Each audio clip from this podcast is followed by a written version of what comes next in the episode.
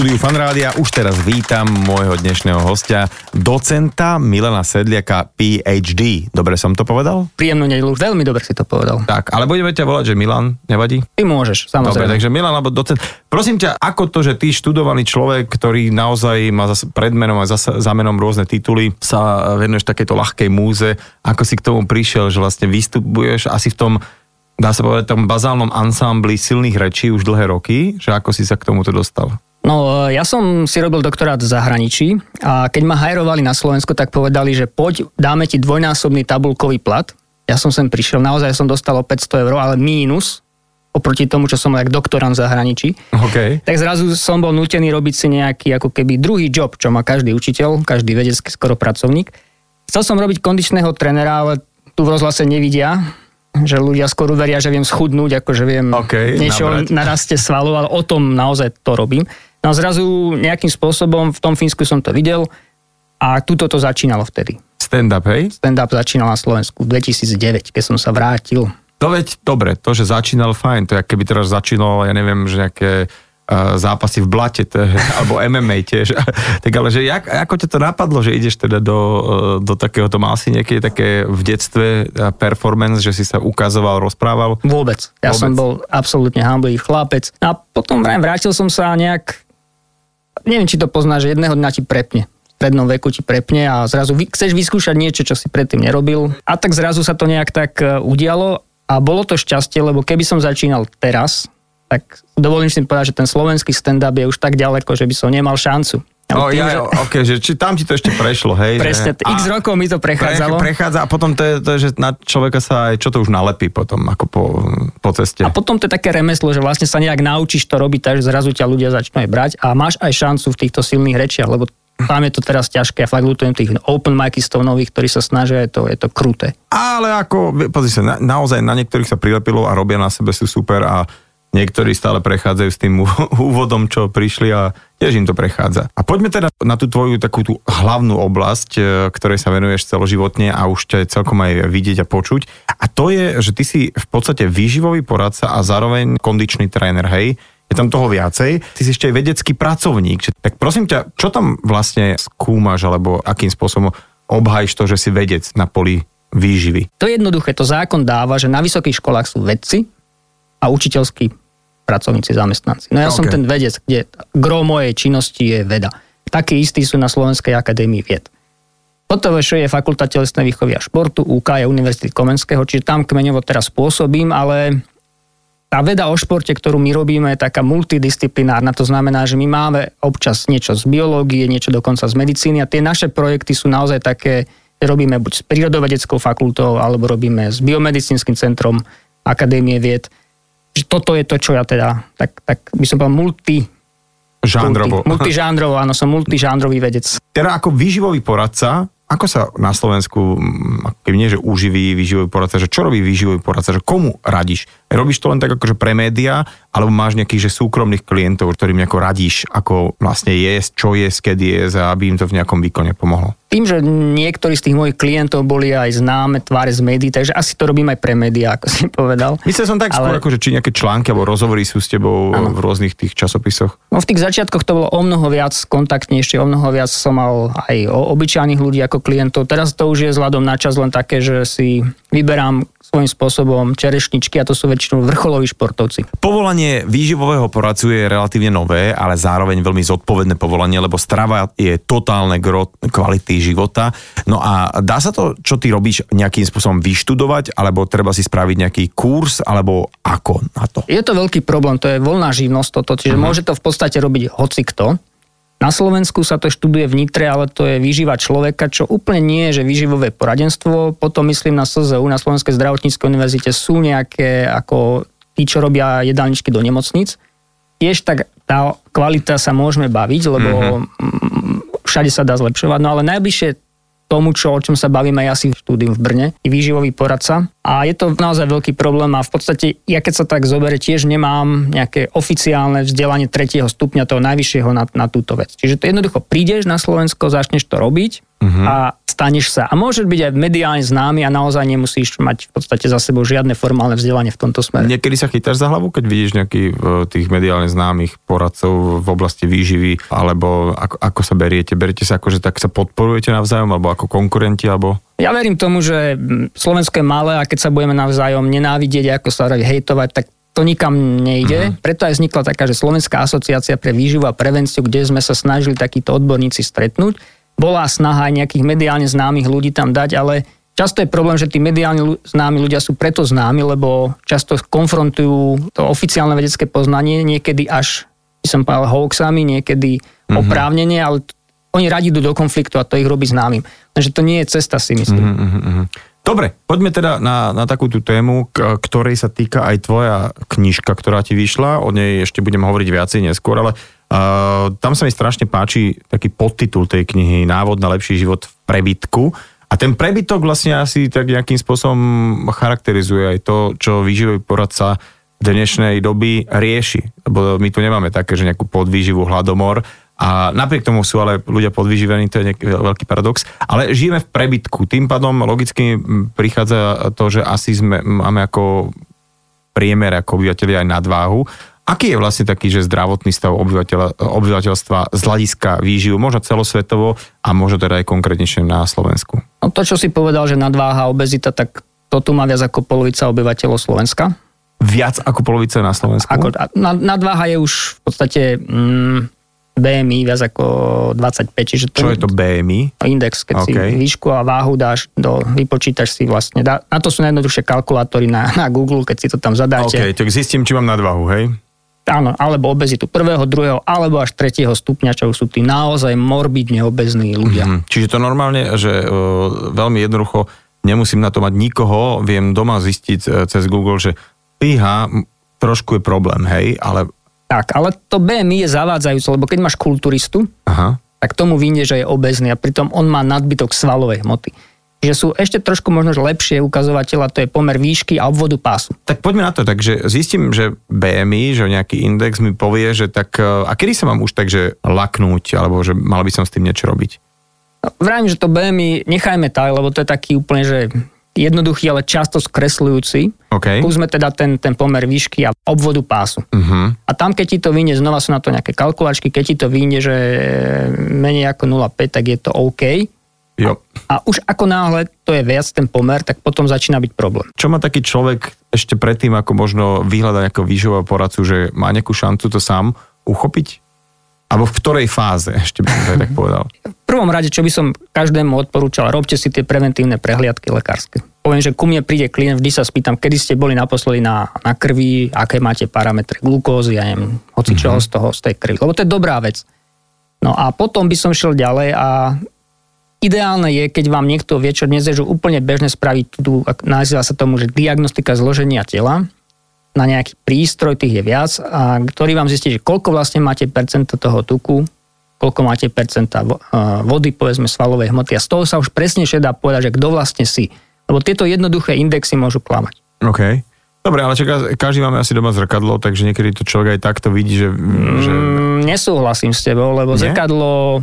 Veľa ľudí má, má problémy s e, vnímaním samého seba.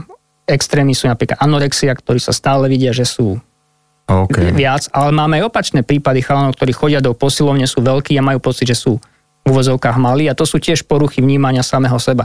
Čiže aj v tej knižke sa bavíme, že zrkadlo klame, mal by ťa vlastne zdiagnostikovať nejaký odborník. Ale bavíme sa teda o, hlavne o tej výžive. Sme v kategórii obezita. Keď sa tomu hovorí, že je to civilizačná choroba, tak e, je to naozaj choroba? Určite áno. Teraz idem takú otázku. Videl si obrázky, fotky nejakých storočných ľudí niekde na internete? Mm, viem, kam mieríš. Neboli ani jeden z nich nejakých obezných. Nie, to, to proste nemá šancu žiť dlho a zdravo, keď si obezný. O, Neexistuje, okay. lebo tam je nejaký systémový západ, to znamená, síce nemáš ako neviem, poviem, zapálený žočník a boli to, ale je to taký ten nebolestivý, uh, mierny zápal na povrchu ciev, tkaní a tak ďalej, čo v konečnom dôsledku ti skracuje život. Uh-huh, uh-huh. Čiže vlastne, OK, takže je to, dá sa povedať, choroba, za ktorú si, môžem povedať tak, že si môžeme sami? Smutná správa je, že áno. Aha. Väčšina tých ľudí obezných, povedzme, že 80% to nemajú preto, lebo taký bol táto, alebo mamina. Mm-hmm. Jednoducho prostredie a jeho spôsob života mu to spôsobili. Možno, že aj tatino a mamina trošku papkali viacej a že to nebolo o tom, že oni boli už takí veľkí, ale proste tiež žili v prostredí, kde teda akože sa krmilo trošku viacej a celé to bolo tak nastavené, ale akože DNA ako také hovorí možno o niečom inom, hej? Povedzme, že zo 100 ľudí 10 bude to mať preto, lebo majú fakt zlé gény, uh-huh. ale tých 80 až 90 ľudí to majú preto, lebo jednoducho tak žijú a toto je, čo si pekne zadefinoval, že tatino, mamina jedli viac a to dieťa dostáva vlastne ako keby divnú informáciu z prostredia, že takto jesť je normálne a preto uh-huh. sa vlastne ono stane obezné. OK, čiže Čiže nie je to dedičná choroba, ale v podstate môžeš to zdediť z takýchto nejakých návykov, zdediť návyky a e, zlozvyky.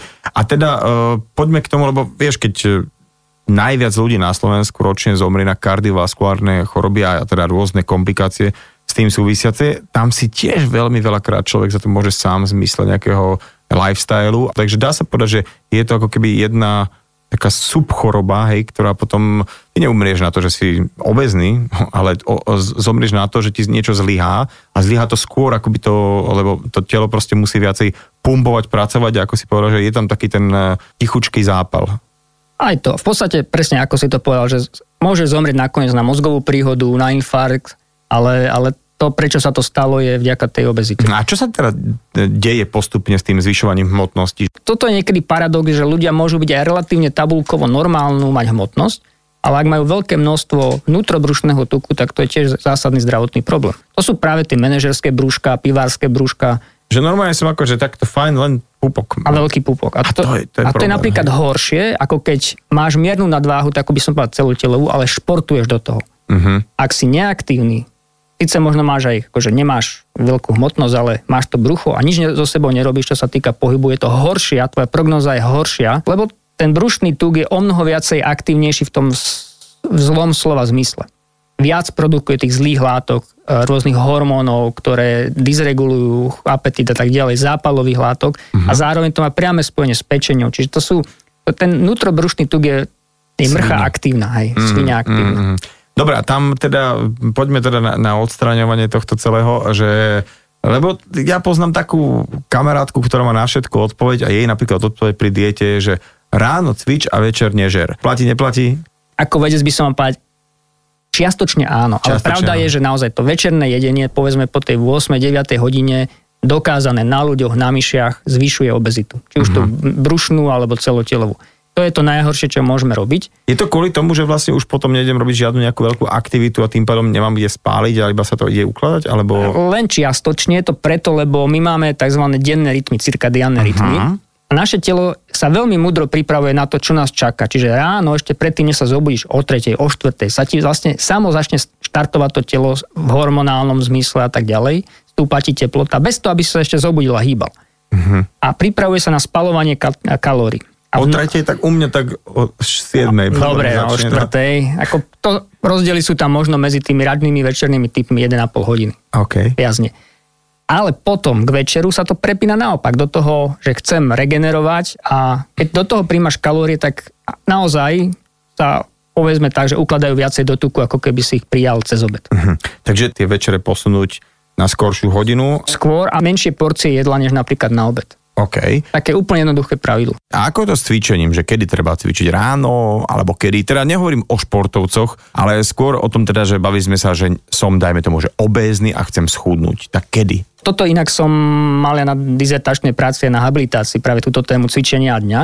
A to ráno je OK, len e, keď máš napríklad pacienta, ktorý je obezný má vysoký krvný tlak, tak sa neodporúča v ranných hodinách skorých, lebo aj ten tlak je prirodzene vysoký a tam je mm-hmm. vyššie riziko potom je mozgovej príhody alebo Aha, infarktu. Okay, okay. Čiže radšej ja to vrajím, že do obeda alebo skore po obede, tiež nie zase neskoro večer po tej 8 hodine. Tam už by si mal oddychovať, tam by si nemal moc jesť ani moc cvičiť. Aj, zásadne, cvičiť v zmysle, že jogu OK, okay. ale nie žiadne hokeje. Žiadne výkony. Čo napríklad ja som včera hral hokej od 22.15 do 23.15, úplný lebo nonsens, bolo voľné. lebo bolo voľné, presne. Hey, tak ale potom, ke, potom môže spraviť to, že idem neskôr spadne a vybavené. No a to je ten problém, že nestačí spať povedzme 8 hodín, dôležité je, kedy spíš. Tá kvalita je vyššia, keď všeobecne zaspíš pred polnocou. Uh-huh. A teraz poďme teda na tú samotnú dietu, že čo to je dieta, že kedy hovorím, že som na diete. Každý z nás je na diete, lebo dieta je spôsob uh, jedenia nášho. Uh-huh. A keď sa pozrieš do, na Wikipédiu, tak poznáme 108 rôznych diet. Diety môžeš mať od náboženských cez, ja neviem, akože až po také, že kvôli filozofickým dôvodom. Ale je to jednoducho to, akým spôsobom sa stravuješ. U nás si to ľudia tak dali, že toho slova redukčná dieta, čiže dieta na redukciu telesnej hmotnosti, vzniklo to, že dieta je niečo, čo chcem chudnúť. Uh-huh. Ale nie, lebo aj kulturisti majú dietu, ale naopak oni chcú pribrať. Dieta je jednoducho tvoj spôsob stravovania. A Do... či ho máš regulovaný, alebo ho máš divoký, tak to je, to už je teda poďme aj na, na to, že s tým jedlom, že je to naozaj tak, že je to tak jednoduché, že dajme tomu, sa vyrátam, koľko kalórií by som mal prijať, aby som prežil a jednoducho, keď chcem schudnúť, tak ich musí byť menej. To znamená, že aby ten rozdiel kalorický bol nejaký minusový a tým pádom to telo schudne. Je to takto laicky povedané, alebo to nesedí? Áno, toto platí veľmi pekne, hlavne pri tých ľuďoch s obezitou a nadváhou. Tam to musíš kaloricky oseknúť, inak ľudia nebudú chudnúť. Uh-huh. Ale čím sa blížiš bližšie k tej optimálnejšej hmotnosti, tým je to už trošku zložitejšie a už začína zohrávať úlohu. Časovanie jedla, zloženie jedla a tak ďalej a tak ďalej. Lebo potom to máš aj iné aspekty, zdravotný aspekt. A paradoxne inak, pár klientov, ktorých som mal, tak boli prekvapení, že keď sa nastavili na dietu, tak zrazu zistili, že oni jedia viac, chceli chudnúť, ale jedli viac, než jedli predtým. Fakt, že vlastne, že keď e, jem dve veľké porcie za deň, je to oveľa horšie, keď si dám aj 6-7 malých. To by som nepovedal, že je toho, keď tie porcie majú dostatočné množstvo kalórií, tak je to OK, ale horšie, keď majú, povedzme, že 3 dní ideš že máš málo kalórií, málo, málo a to telo zrazu si uvedomí po pár hodinách až dňov, že je on je v deficite. Uh-huh. A potom jeden, dva dní to tam naladuješ, tak čo urobí?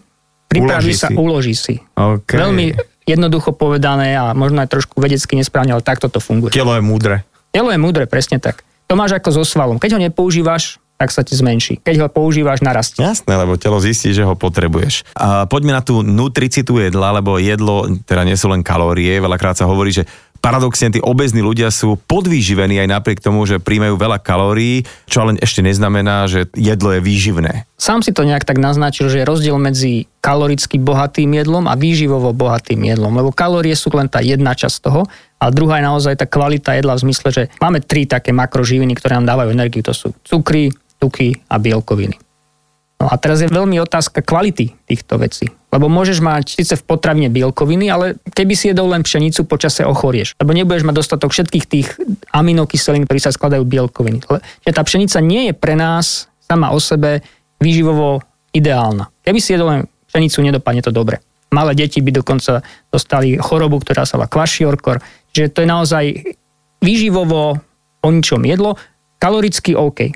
Vieš sa zo pšenice nájsť kaloricky dostatočne, ale nie po tej stránke kvality tých bielkovín, už nehovoríme ani o tukoch, ani hovoríme a no, škroby tam máš, sachary tam teda máš. Mm-hmm. Čiže teda e, každé to jedlo sa dá ako rozdeliť na tieto tri veci, že tuky, mm-hmm. sacharidy a bielkoviny, plus teda asi ďalšie také tie, že... Minerály a vitamíny, vláknina, presne. To sú tak, také tie mikro a ako to potrebujem, aký pomer je taký, lebo to, ja to tak ako laicky teraz vnímam, že cukry jasne znížite, hej, lebo tých asi nejak veľa berieme. A tuky si sám povedal, že, že brucho a tak, že čiže ty nemyslíš tieto tuky, hej? Že s tukmi je to asi tiež komplikovanejšie. Ja som zástanca tej zlatej strednej cesty, že mali by sme mať tak vyvážený pomer aj tukov, aj tých cukrov, aj tých bielkovín.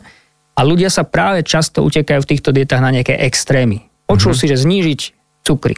No a extrémna verzia je ketogénna dieta, kde vlastne takmer vynecháš cukry uh-huh.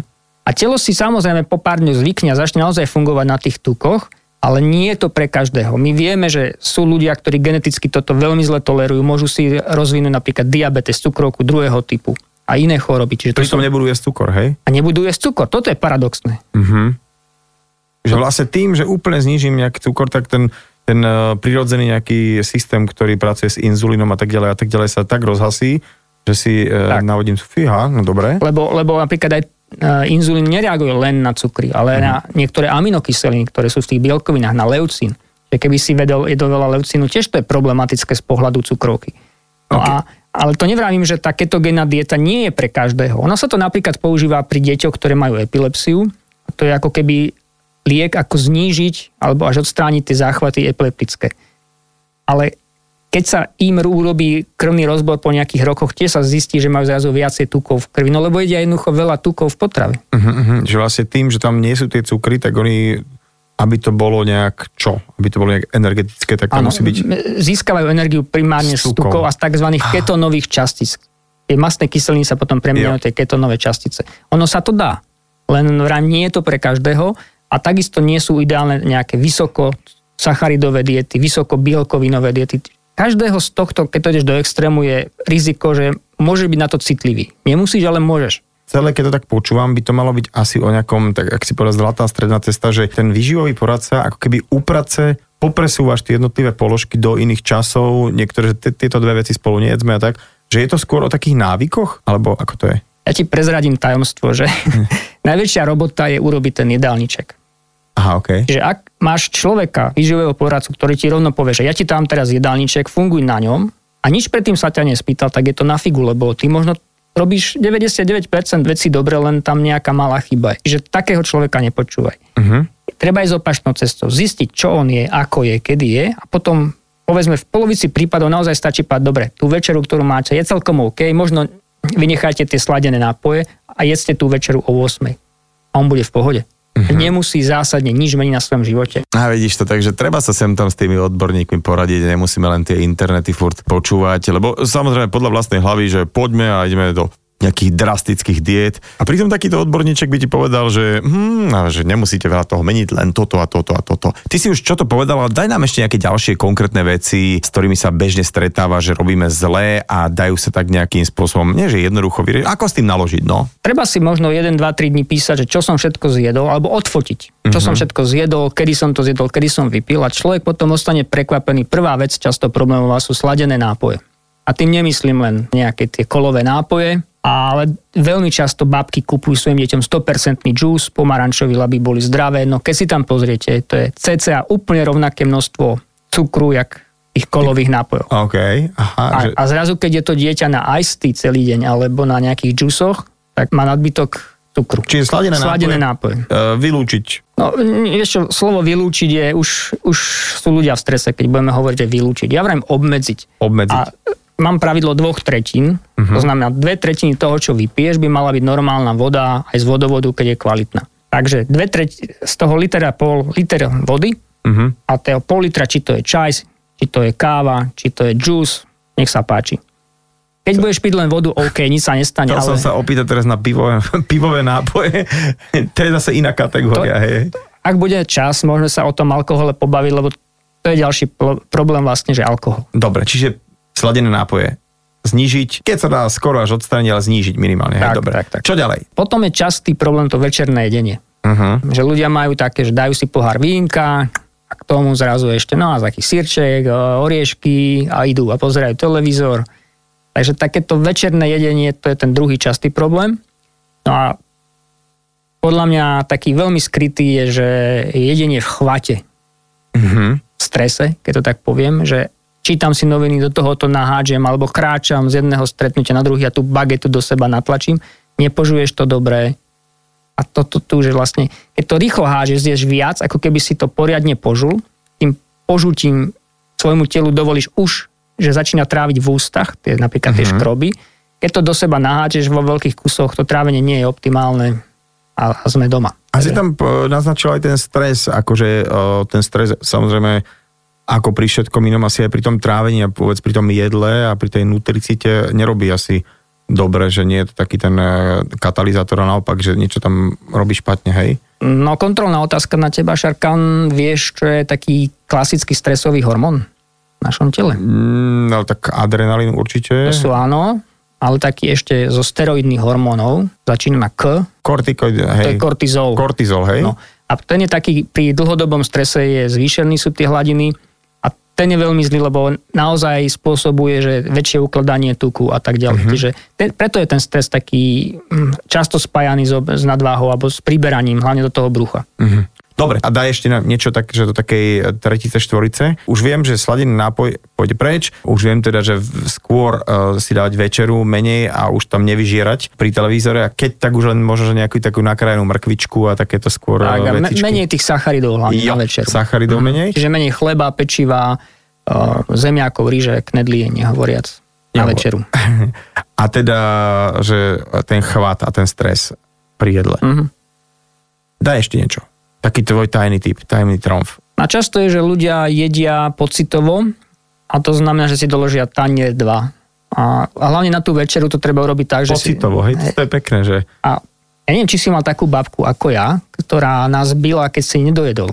No, mňa nebyla, ale bolo to také, ako že hneď, že ešte, počkaj, už som, že čo si namyslený? Akože, že, čo ako namyslený? No, tu to dojdeš na dedinu a nechceš jesť, že? No, hnusí sa ti u mňa. Hnusí sa ti, áno, no. že...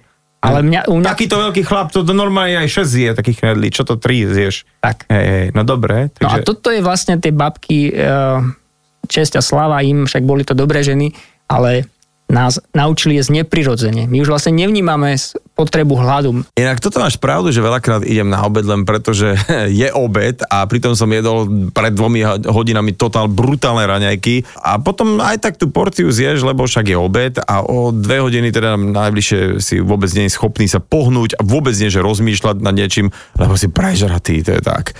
Teraz akurát držím v ruke tvoju knihu, ktorá sa volá Telo v 21. storočí, návod na lepší život v previdku.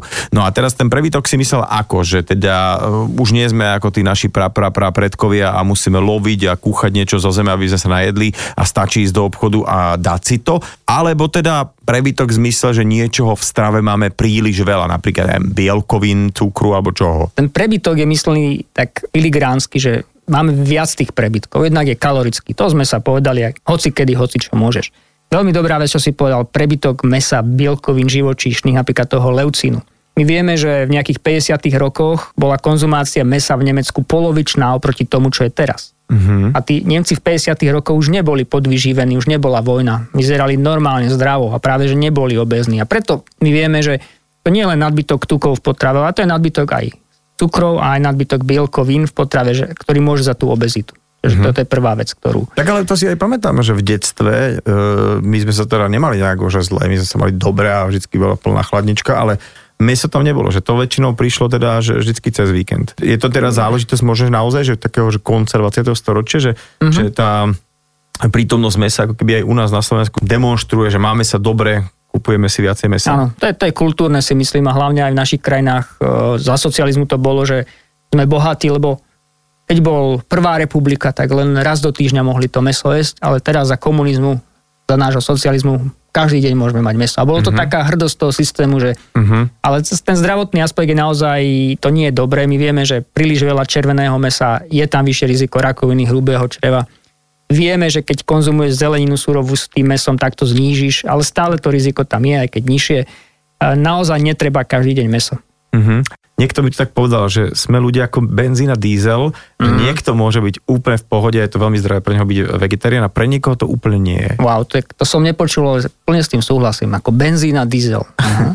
No, áno, tak, áno, tak, áno. Tak poď mi, že, že čo je na tom teda dobre, že aký aspekt a prečo to nie je pre každého? Za seba, ja keď som skúšal byť vegetarián chvíľku, naozaj mi odchádzali svaly, svalová hmota. Uh-huh. A evidentne sú ľudia, ktorí na to trošku trpia viac. A ak si športovec, ktorý ťažko trénuje, asi v športoch, čo my nazývame silovo rýchlostné hokej, zápasenie. Mal som klientov, ktorí chceli byť vegetariáni, nehovorím o vegánstve, ale vegetariáni a ten výkon šiel dole. Fakt, lebo akože ja som čítal aj také príbehy, že naopak, že niektorú v nejakej fáze svojho života, že prepli na úplne bezmestnú stravu a naopak, že ich to nabústovalo. Zra, zra... No a to je to, niekto je diesel a niekto je benzín. Uh-huh. Takže ja som ti to vysvetlil, teraz mi to môžeš hovoriť naspäť. Dobre.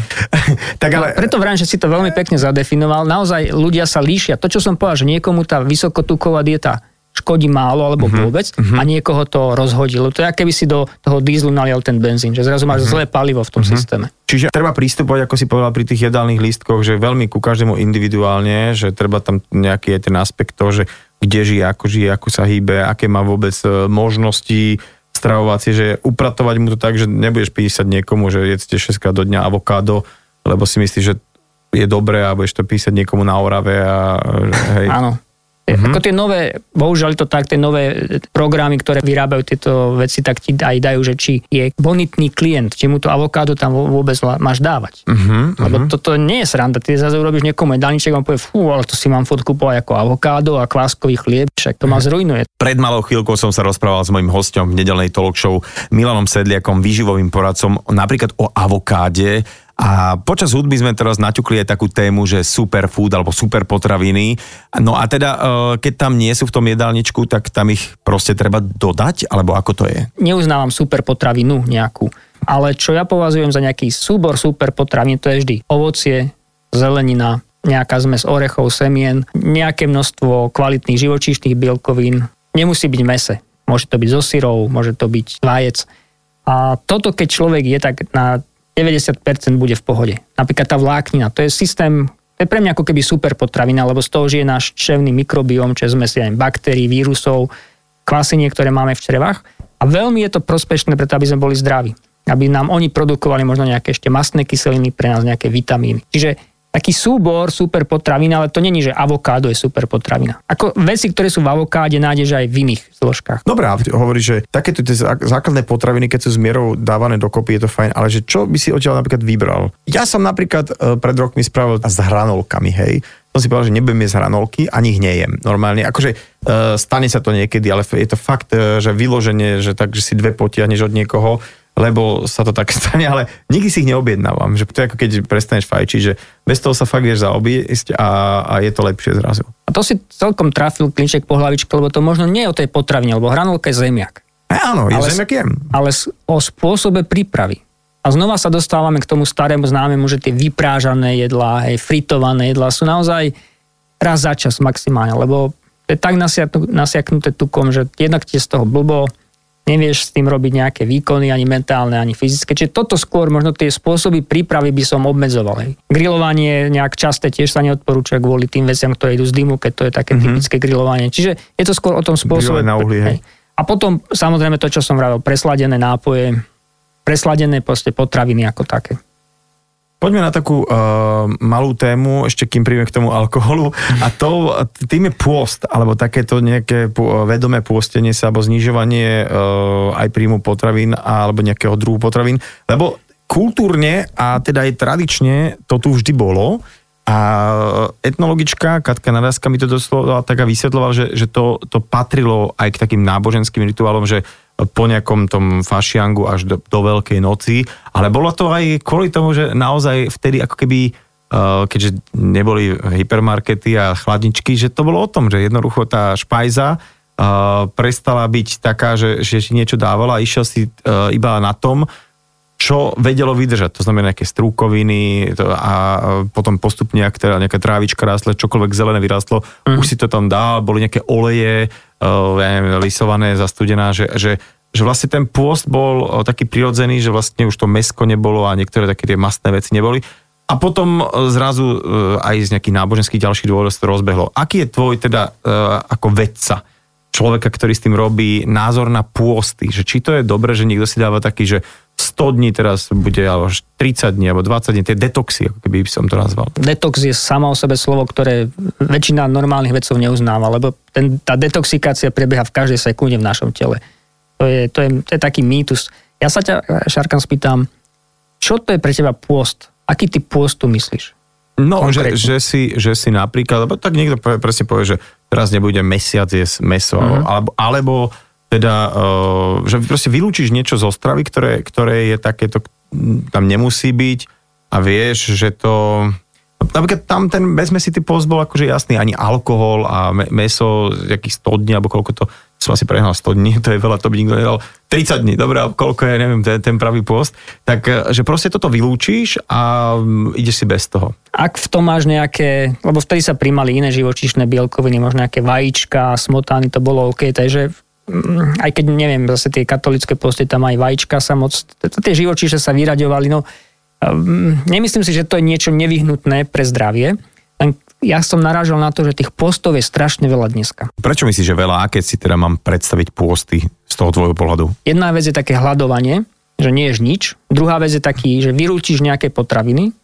OK, keď to je napríklad to červené meso a vylúčiš ho povedzme na dva mesiace, alebo na mesiac, na 40 dní, tak to není zásadný problém pre, z môjho pohľadu, lebo to vieš nasaturovať nejako inak.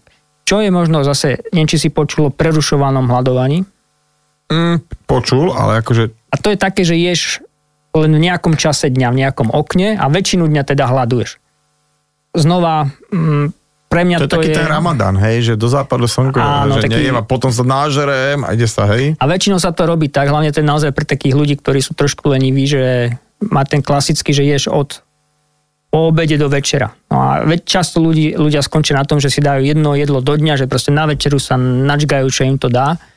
Ja to moc nepovažujem za šťastné, lebo stačí, že máš nejaký reflux a ideš spať s plným bruchom, tak sa ti bude veľmi zle spať, už máš zhoršiu kvalitu spánku už začneš priberať, bla bla bla. Neregeneruješ. Tak, hej. dokonca z tej chronobiológie my vieme, že keby si mal takýto pôst, tak to okno, kedy ješ, by mal byť práve od rána do skorého poobede, alebo vtedy to, čo sme sa bavili, že tá väčšina energie sa použije ako na Mhm. pohyb a tak ďalej. A neukladá sa tak, ako keď to ješ večer.